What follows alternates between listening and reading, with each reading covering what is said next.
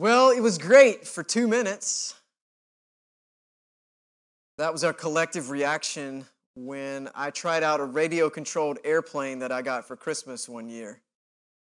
I started flying it, and then it promptly took a nosedive uh, and broke.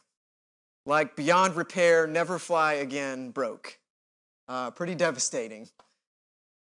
It's similar to the beginning of the Bible in Genesis. Well, it was great for two pages. This wonderful world designed by God with human beings as image bearers set in a garden, human beings um, co creators with God to bring about more order and, and beauty, to rule the world on God's behalf, in perfect relationship with God, with one another, with the rest of creation. Then something happens. Something happens. In our sermon series so far, we've talked about how Genesis was designed to begin to answer and address questions like Who is God? Who are we? Why are we here? And if we want Genesis to tell us fundamental truths about God and about what it means to be human, well, we have to get to the not so good parts too. Like the question, What's wrong? What's wrong? And the opening chapters of Genesis answer this is us. We are broken. We are broken. Let us pray. God, open our hearts and minds to your word for us this day. Pray that it would take root there, it would grow us and transform us, that, that we might live for you and bear fruit for your kingdom. This we pray through Christ our Lord. Amen. Before I read, actually, since it's the last Sunday of the month, we don't have Kid Church. I want to send a special welcome to our, our kids who are worshiping with us in quote unquote big church, as I used to call it, uh, so well. So, so thank you all for being with us in, in big church this morning. Um, our, our scripture readings this morning, of course, come from Genesis, um, the second chapter, verses 8 and 9, then 15 through 17, and then 1 through 13 of chapter 3. Listen for God's word. The Lord God planted a garden in Eden in the east and put there the human he had formed. In the fertile land, the Lord God grew every beautiful tree with edible fruit, and also he grew the tree of life in the middle of the garden and the tree of the knowledge of good and evil. The Lord took the human and settled him in the Garden of Eden to farm it and to take care of it. The Lord God commanded the human, Eat your fill from all of the garden's trees. But don't eat from the tree of the knowledge of good and evil, because on the day you eat of it, you will die. Then from chapter 3 The snake was the most intelligent of all the wild animals that the Lord God had made. He said to the woman, Did God really say that you shouldn't eat from any tree in the garden? The woman said to the snake, We may eat the fruit of the garden's trees, but not the fruit of the tree in the middle of the garden. God said, Don't eat from it and don't touch it, or you will die. The snake said to the woman, you won't die. God knows that on the day you eat from it, you will see clearly and you will be like God, knowing good and evil. The woman saw that the tree was beautiful with delicious food and that the tree would provide wisdom, and so she took some of its fruit and ate it, and also gave some to her husband who was with her, and he ate it. Then they both saw clearly and knew that they were naked. So they sewed fig leaves together and made garments for themselves. During that day's cool evening breeze, they heard the sound of the Lord God walking in the garden, and the man and his wife hid themselves from God in the middle of the garden's trees. The Lord God called to the man and said to him, Where are you? The man replied, I heard your sound in the garden, and I was afraid, because I was naked and I hid myself. He said, Who told you that you were naked? Did you eat from the tree which I commanded you not to eat? The man said, The woman you gave me, she gave me some fruit from the tree, and, and I ate it. The Lord God said to the woman, What have you done? And the woman said, The snake tricked me, and I ate. This is the word of God for us, the people of God. Thanks be to God. This is such a loaded story that brings up all sorts of questions. Write them down and send me an email this week. it all feels like a tragic loss of innocence, though, doesn't it? We just want to reach into the pages of Scripture and say, no, don't eat that fruit, not that tree. And yet, a, quick self examination of our own lives reveals just how many times we have repeatedly done the same exact thing. Try to, try to seize something, choose something that maybe looks good, but God has said will orient us toward death instead of life. So it all hits really close to home. We are so good at self centeredness. There's something about this story that explains the human condition so well. We're caught between two trees.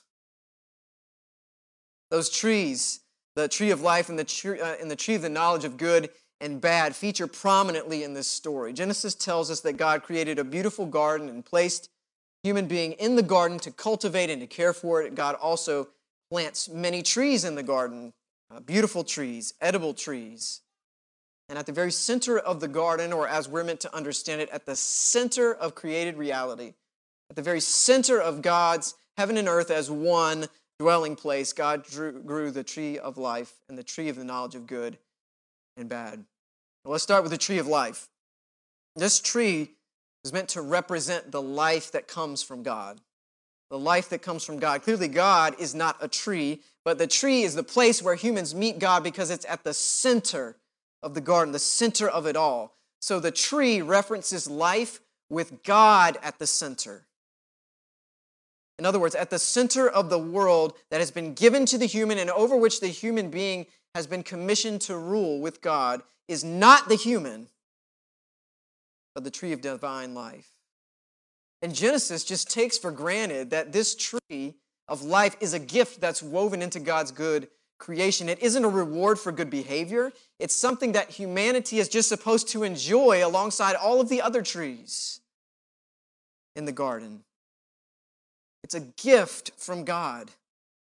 Uh, it's, in fact, God commands human beings to eat from every tree in the garden, and the tree of life is one of those trees. The very first command in the Bible does not place the tree of life off limits. So there's a clear connection being made between obedience and flourishing. Obedience and life. If you were to obey God's command, you would eat of the tree of life naturally and experience flourishing in relationship with, with God. It's like God is saying, Here, enjoy eternal life with me. Enjoy eternal life with me. When humanity is oriented toward God as the center of life, we experience and we taste, as it were, true life as gift. But about the other tree, that other tree, that there's the tree of the knowledge of good and bad. And God grants immense freedom to human beings, saying you can eat from any tree except that one. We assume that it is there near the tree of life. But what does knowledge of good and bad even and mean? And, and why would God say that? I mean, what's wrong with knowing good and bad? Isn't that just wisdom? Sounds like wisdom. The problem is not wisdom, and being able to discern what is good and bad. The problem is how we arrive at that wisdom. The problem is not wisdom, the problem is how we arrive at that wisdom. Certainly, if God created us so that we're supposed to partner with God to bring about more order and beauty in the world, if we are supposed to rule on God's behalf, then that requires wisdom. And the choice represented by the tree is are we going to trust in God's definition of good and bad? Are we going to get wisdom by obeying and being in relationship with God, or are we going to seize the opportunity to put ourselves at the center and to define good and bad for ourselves?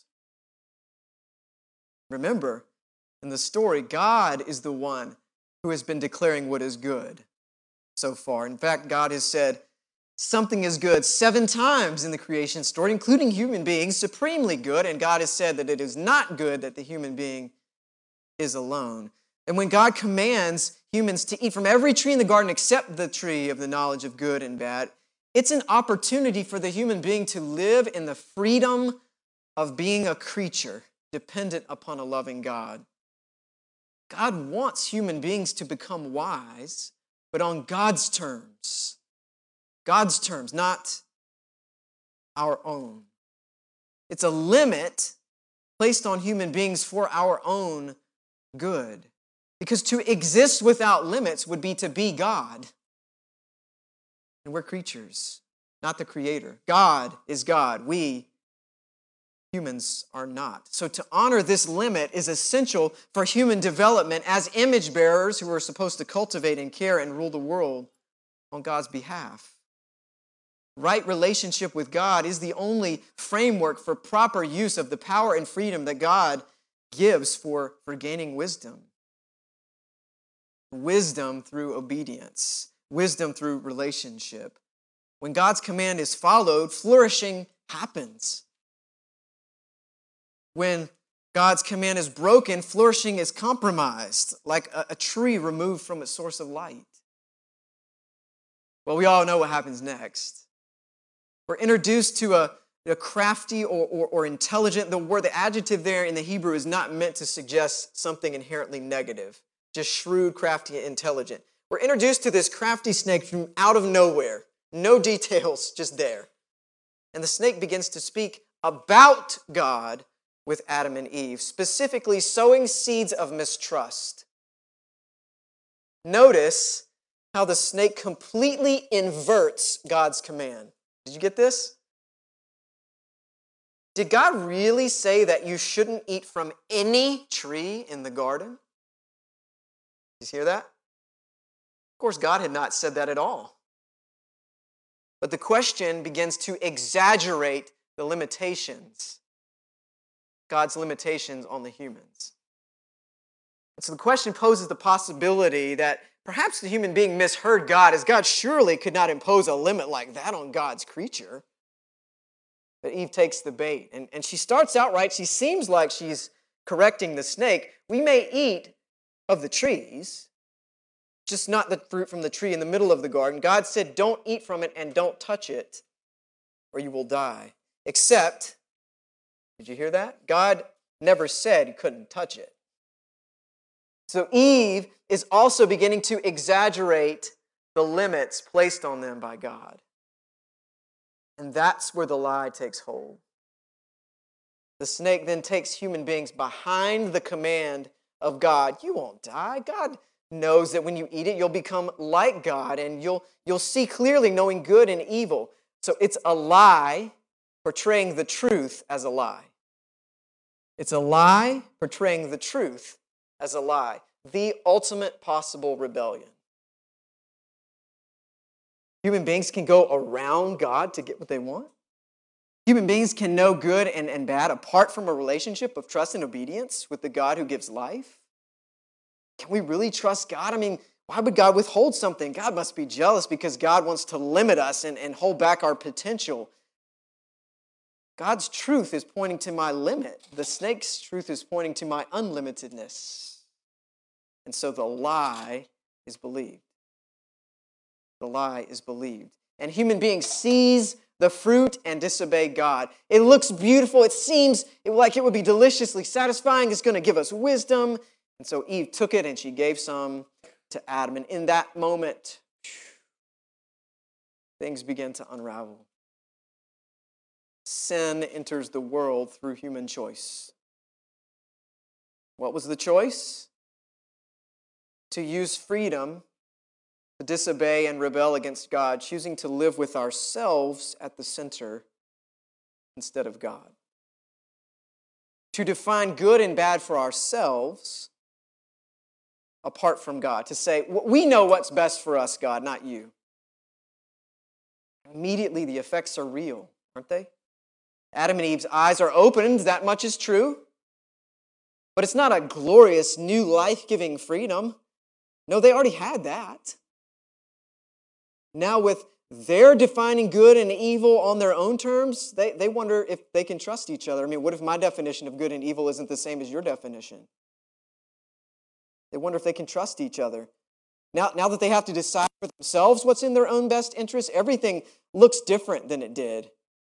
They become self conscious and fearful and feel shame. they lose a sense of security with each other, right? They lose that sense of security with, with God. They cover up to hide themselves from one another.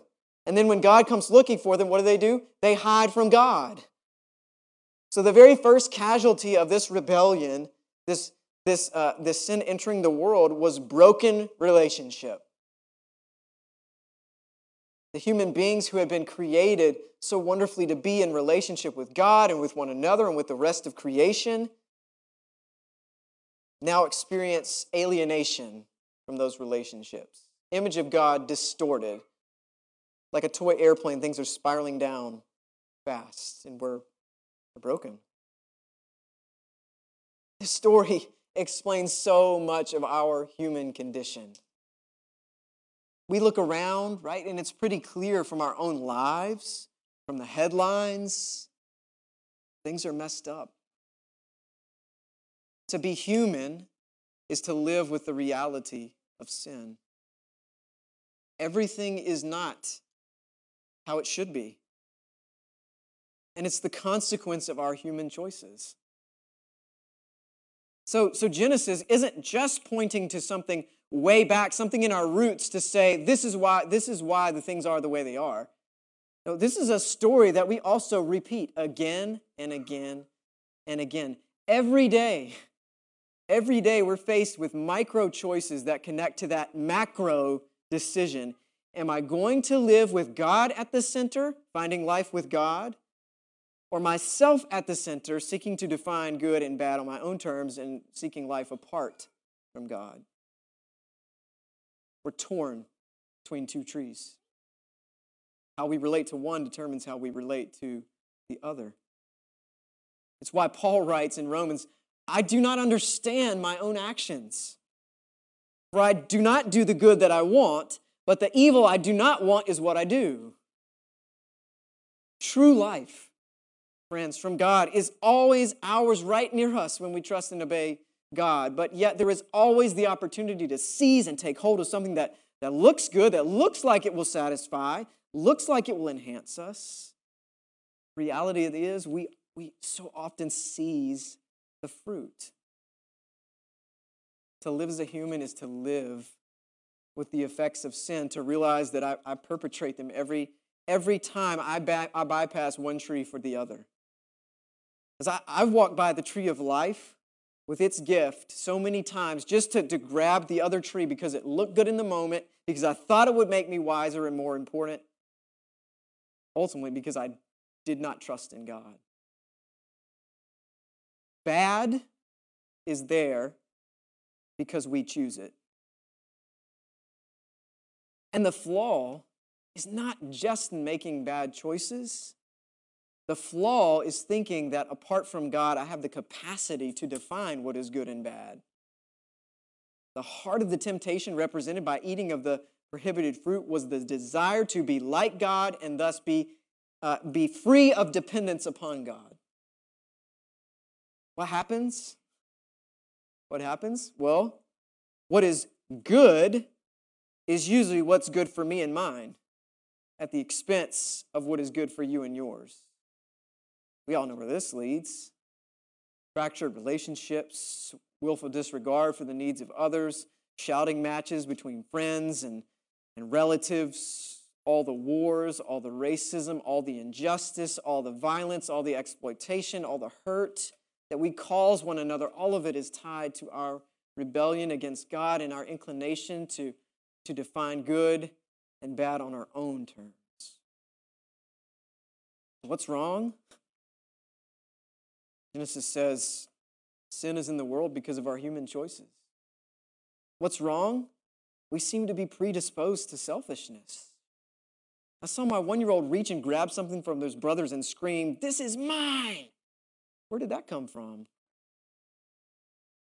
It's like we're curved in on ourselves, finding it more natural to think we know what's best for us and acting out of our own self interest. What's wrong? We exalt ourselves and other created things over our Creator. What's wrong? We experience brokenness in our relationships and, and in our world. It's, try, it's why we try to reach and, and eh, reach for and fill our lives with things we think will ultimately satisfy us when the ultimate life, the ultimate satisfaction, the ultimate joy, the ultimate treasure is already ours?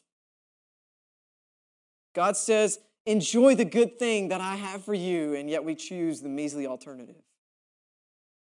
While we're constantly scrambling for approval and success and redemption from other people.